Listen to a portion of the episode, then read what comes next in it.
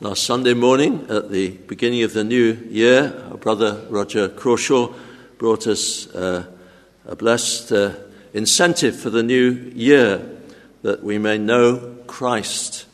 But you have two Rogers here, and so you're going to get a double dose. And I want to look at a promise for the new year, a promise for the new year. And I'm looking at James chapter 1 and verse 5. James 1 5. If any of you lack wisdom, let him ask of God, that giveth to all men liberally, and upbraideth not, and it shall be given him. We are faced here with a, a, wonderful aspect of the character of God, and one which is so consistently borne witness to through the scriptures. It, it's so consistently borne witness to that one could almost think of it, although I'm not saying it is, an attribute. It's something very deep in the character of God. It springs from his character. God is love. I want to just quickly illustrate the point by reference to four uh, verses, four places, and I shall just read them, and we just get a sense of how consistent Scripture's witness is to this aspect of God. Psalm 145, we had our opening uh, hymn based on this psalm, and verses 15 to 16. The eyes of all wait upon thee, and thou givest them their meat in due season. Thou openest thine hand and satisfiest the desire of every living thing. God's giving to a fallen creation even to the animals as well as to human beings. Well, Matthew chapter 5, we come into the New Testament, to the Sermon on the Mount, and verse 44 and 45. But I say unto you, says Jesus, love your enemies, bless them that curse you, do good to them that hate you, and pray for them which despitefully use you and persecute you, that ye may be the children of your Father which is in heaven. For he maketh his sun to rise on the evil and on the good, and sendeth rain on the just and on the unjust. Practical examples of our God's giving nature, even to the ungodly as well as the godly. Or Ephesians chapter 3 and verse 20. Now, unto him that is able to do exceedingly abundantly above all that we ask or think, according to the power that worketh in us. We ask, and he does, he gives. And then we come back to James chapter 1 and just uh, go down with your eye to verse 17. Every good gift and every perfect gift is from above, and cometh down from the Father of lights, with whom is no variableness neither shadow of turning. Every good gift, every perfect gift is from above. In one of John Blanchard's books, he tells this story the story of a, an old woman who lived alone. She was so poor that she found it difficult to pay the rent to keep a roof over her head. One morning, the local minister called to see her. He knocked at the door several times, but there was no reply. As there was no reply, he went away. That afternoon he called again, and getting no reply at the door, he looked in at the window. The old woman sat huddled over a few smouldering embers in the fireplace. When she looked up and saw him, she immediately went to the door and welcomed him in. I called this morning, he said, but there was no reply. Oh, I heard you knocking, she answered, but I thought you had come to collect the rent. And it's characteristic, isn't, is it not, of all of us, all human nature really, to make the same mistake about God. He knocks, and we instinctively see him coming to collect, whereas in fact he is a giving God, a God who gives in grace and mercy. And we see that brought out in this particular text, this particular precious promise of Scripture. Just notice how different his giving is from human giving, the kind of giving that we give uh, to others. He's, firstly, it's to all men, to all people. There's no selectivity, there's no bias. There's no what you might call reverse snobbery, that he will only give to the poor and not to the rich. He gives to everybody. There's no s- selection. And notice, secondly, it's liberal. Uh, the word liberal there could also be translated simple. In other words, there's no hidden agenda to it, it's open. God's giving, God's gifts are not with some kind of hidden agenda of unpleasantness. You know, you take the sweet, you eat it, and then it leaves you with a foul taste. There's no sting in the tail, as a, a, message, a, text in Proverbs makes clear. Um, Proverbs 10 and verse 22, uh, how the Lord's gifts uh, leave just a sense of joy. The blessing of the Lord, it maketh rich, and he addeth no sorrow with it. So there's no undisclosed cost. There are costs about the gospel of grace and the cost of following Jesus Christ, but they're all open. There's nothing in the small print so that you could be deceived. It's to all men, it's liberal, and he upbraideth not. He doesn't tell you off, he doesn't give you a thorough going over when you come to him and ask for wisdom. Indeed, when you come to him through Christ and ask for mercy. He doesn't gloat, he doesn't reproach you for your past, because as the Lord's Prayer reminds us, he is our Father in heaven. And he has given to this world the most precious gift that he could ever give. That is his dear Son, Jesus Christ, given for the salvation of sinners. He that spared not his own Son, but delivered him up for us all, how shall he not with him also freely give us all things? That, of course, is addressed particularly to Christians, but really it's also intrinsically a gospel uh, addressed to anybody, to any unbeliever. He didn't spare his own son. He didn't keep back Jesus Christ in heaven as we've been thinking at Christmas time. But he sent his own son in human nature to be the propitiation for our sins. And the son came willingly. And so he has given us, as a pledge of all his giving character, he has given us Jesus Christ, the Saviour. But the particular promise we have here is for, for the need of wisdom. If any of you lack wisdom, let him ask of God. Now, there's no question, but we all need wisdom. What is wisdom? Wisdom is more than knowledge. It includes knowledge, but it's more than knowledge.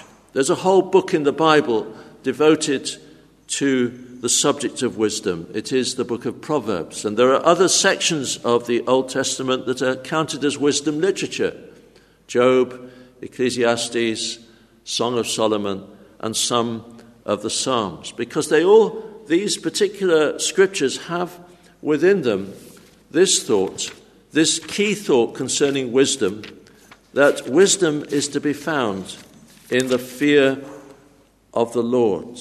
The fear of the Lord is the beginning of knowledge, but fools despise wisdom and instruction. So, the fear of the Lord, what is the fear of the Lord? Well, the fear of the Lord is to stand in reverence and awe of God. It's to know Him, but to know Him with awe and with trembling, as it were, to rejoice with trembling. There's an element of deep, deep respect, but there's also an element of joy and liberty. So, wisdom is more than head knowledge, although it includes the knowledge of who God is, of who Jesus Christ is, the Trinity, and all that the Bible reveals. But it isn't just a matter of textbook answers about these things. It's the fear of the Lord, as the book of Proverbs makes clear, in practical life situations. And we see that even here in James chapter 1. As James, right there with the church under pressure from within and from outside, under pressure from the temptations to uh, sin that Christians know uh, under pressure from persecution and oppression, and so many situations this throws up. And he gives life examples here in chapter 1. He talks about the various trials in verse 2, diverse temptations, the things that try our faith. And he talks about the problems that come through extreme inequality of wealth, the person who is very rich and the person who's very poor, and the person who is so tempted and tried that he almost thinks that God is against him, although God cannot tempt with evil, neither tempteth he any man, as it says. And all these kinds of life problems, practical situations, the kinds of things that just the world cannot help us with because the world, that is, those outside of Jesus Christ, they may have lots of knowledge, but they don't have wisdom. They don't stand in awe and reverence and love for God, and therefore there's something twisted and skewed about the advice they give. The world's folly is seen particularly in what they did to Jesus. Had they had more than the wisdom of this world, they would never have crucified the Lord of glory. But they didn't see it, they didn't understand it. And the natural man, we're told, receives not the things of the Spirit of God because they are foolishness unto him. Neither can he know them because they're spiritually discerned. So you can have very intelligent people who wouldn't have a dunce's cap on their head, but spiritually they are dunces. Spiritually they're dunces because they do not understand and love and know God in that intimate way, that way of salvation through Jesus Christ. And it's this wisdom that the writer here is telling us we need. And God is able and willing, more than willing to give it to us. He gives it to us by His Spirit, and He gives it to us by His words.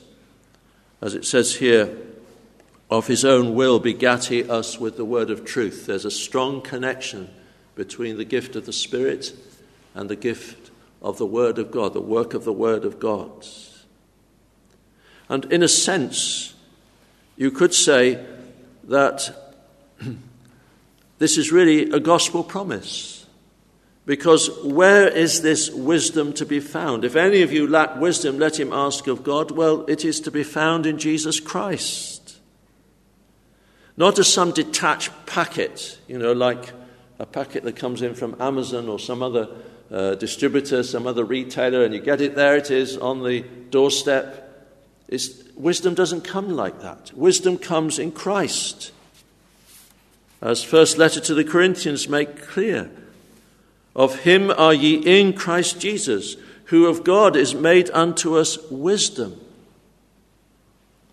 And so when you read the book of Proverbs, and we just read one little snatch out of it, we discover it doesn't have the kind of wisdom that this world often talks about. Oh, you, do you apply for this job or do you apply for that job? Do you marry this person or that person? Do you get married or not married? Do you have children? It doesn't come to us with a particular answer just there and then.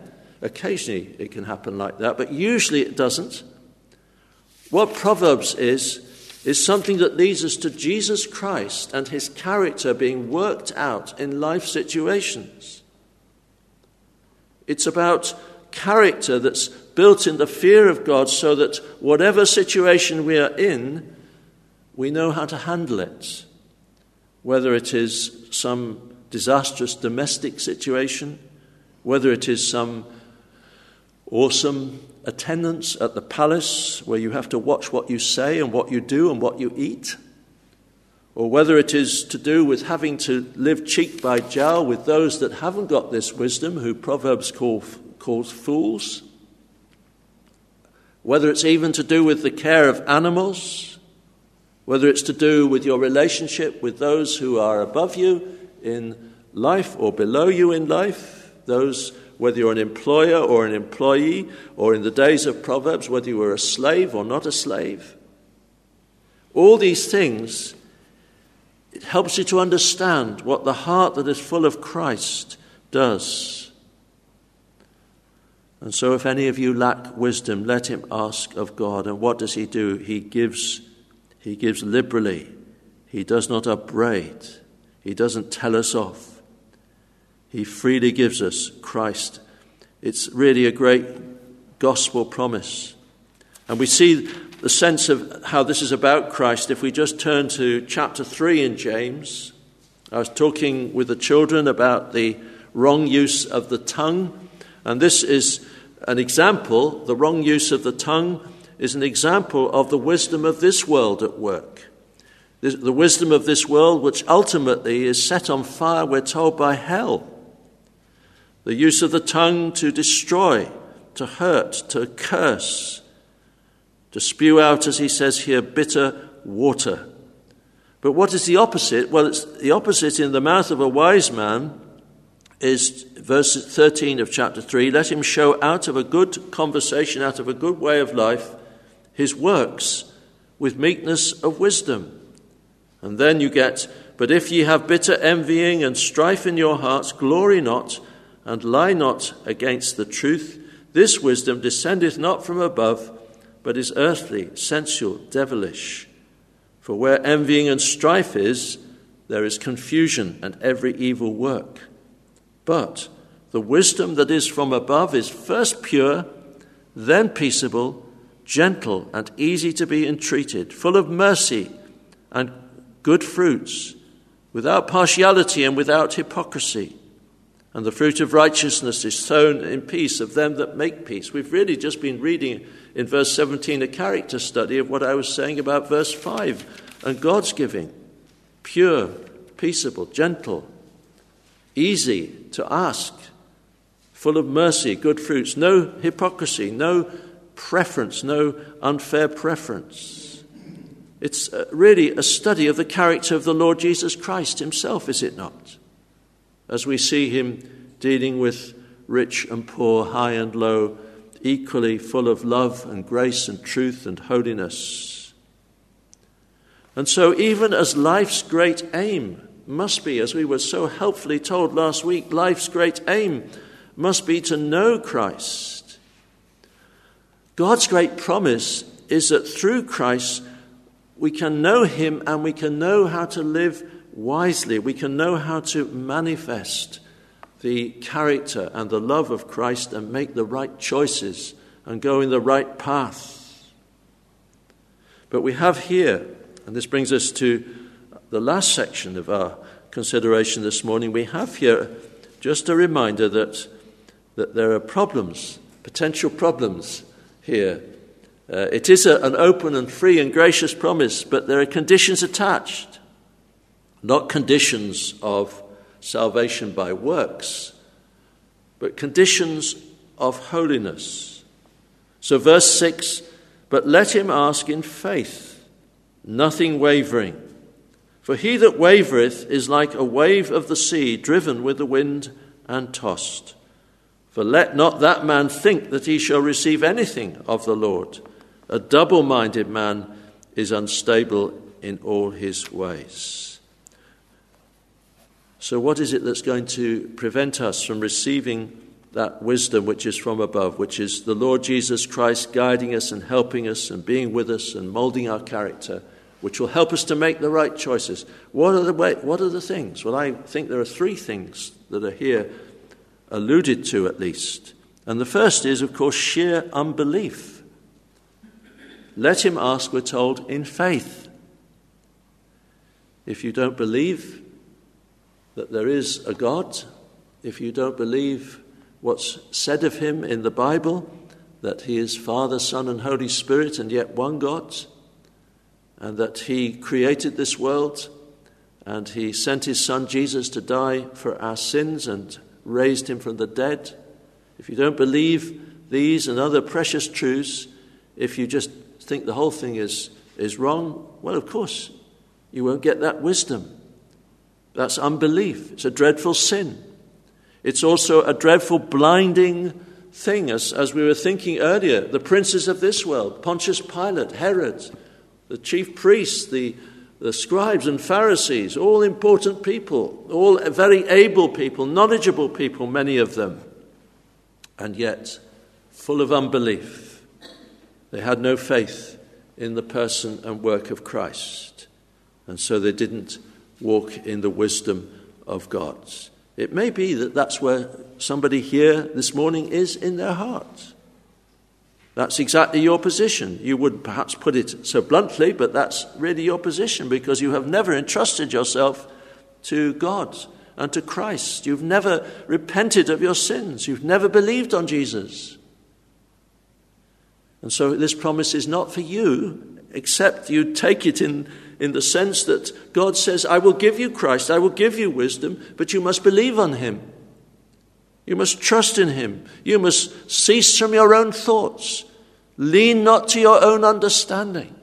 In all your ways, acknowledge him, and then he will direct your paths. Don't ask him for advice in your marriage, in your, uh, in your household accounts, in your problems with your neighbors or your job. Don't go asking him for advice there because you haven't got faith in him. You're not in that relationship, which is the fear of the Lord with Him. When you've got that seen to, then indeed this precious promise applies to you within the Christian life. So that's the first problem unbelief. But the second problem, which is very related to unbelief, of course, is the problem not exactly of complete and total unbelief in the sense of just, I do not believe, but it's to be wise in your own conceits. I'm using there a wonderful King James Version phrase, and it, it, it's, it's a devastating phrase, isn't it? You know, to have an opinion, to know how it goes, and yet it's all in your own conceits. It's all out of your own mind. So you can say, Yes, I do believe some of the Bible, some of it's true. Uh, yes, it's a wonderful thing to give us values for life. And Jesus said some wonderful things and was an example. But I don't, I'm not sure whether I believe all this stuff about hell. And I'm not sure whether I believe all this stuff about God creating the world in six days and all the things about the miracles. So I'm not so sure about that. They, they were people of their time. What's that? Friend, that's to be wise. Yes, to be, have knowledge and views and philosophy, philosophy, but it's in your own conceits. That also doesn't qualify. That also doesn't get that wisdom which is from above. And then, thirdly, to come more specifically and explicitly to what verses 6 to 8 are warning us against. And because this is addressed to Christians, it isn't addressed to those who would be in outright unbelief or wise in their own conceits, but it's addressed to those who are wavering. But let him ask in faith, nothing wavering, because this too, although it's not so gross a sin, is still something that will prevent that gift of wisdom coming into your heart. Let him ask in faith, nothing wavering. For he that wavereth is like a wave of the sea, driven with the wind and tossed. For let not that man think that he shall receive anything of the Lord. A double minded man is unstable in all his ways. Wavering, not so much outright unbelief as hesitation and uncertainty balancing between faith and unbelief, and often inclining to unbelief. We have a number of examples of that in the Bible. We think of Simon Peter, Matthew 14. He sees Jesus walking on the water. And Peter says to Jesus, Lord, if it be thou, bid me come unto thee on the water. And he said, Come. Peter gets out and walks on the water to go to Jesus. And indeed, he does walk on the water. He, he said to him, Bid me come to you. And Jesus answered, Yes, come. And he goes towards Jesus. But as he goes, he sees the wind boisterous and he's afraid and he begins to sink. He's wavering, isn't he? And he begins to sink. And yet, God, Jesus, in his love and kindness, when he cries for help, Lord, save me, Jesus, Jesus stretches forth his hand and catches him. Now, while there may not be a complete correspondence between that passage and James 1 5, it does give us an illustration of what wavering does. When you have half an ear to all the different voices, when you have half an ear to all the different doubts, that's like looking at the wind and the waves. That's being like a wave of the sea driven with the wind and tossed. Well, let's just take perhaps a slightly more apt example 1 Kings chapter 18 and verse 21. On Mount Carmel, the prophets of Baal have failed to call down fire from heaven upon the sacrifice. Elijah is about to do this wondrous work, or God is about to use his servant. And there are the people, and Elijah has great understanding of where they are in their hearts. And he says to the people, How long will you halt between two opinions? If the Lord be God, follow him, but if Baal, then follow him. He sees where they are. They're, they just don't know which way to go. They don't know whether to trust or not to trust. They're trying to face in two directions at once. No, we're just not to be like that with God and with the Lord Jesus Christ, brothers and sisters. We're just not to go like that. It's, it's uncomfortable, it's unhappy. You can't be happy in your Christian life like that. And it just doesn't work. Yes, you're saved, you belong to the Lord Jesus, He's washed you in His precious blood, He's made you His child, but you're going to have an unhappy journey to heaven if you go that way. It's like what C.H. Spurgeon used to talk about. He said it's you need to go to heaven first class rail, not third class, not in some sort of cattle wagon. You need to go comfortably and delightfully. And all of us, therefore, need to take heed to this great uh, exhortation. We should be nothing wavering. Now, that doesn't mean that we twist God's arms and say, I want it now. Of course not. We are still His children, and He is our Heavenly Father, our Father who is in heaven. And He molds our character. And often it's the long haul, as it were, that wisdom shows itself, manifests itself in us. But let's really trust Him. Trust in the Lord with all your heart. Lean not unto your own understanding. In all your ways acknowledge him, and he shall direct your path. Well, if any of you lack wisdom, let him ask of God, that giveth to all men liberally, and upbraideth not, and it shall be given him. Do you really believe that? It's God's word, God's promise.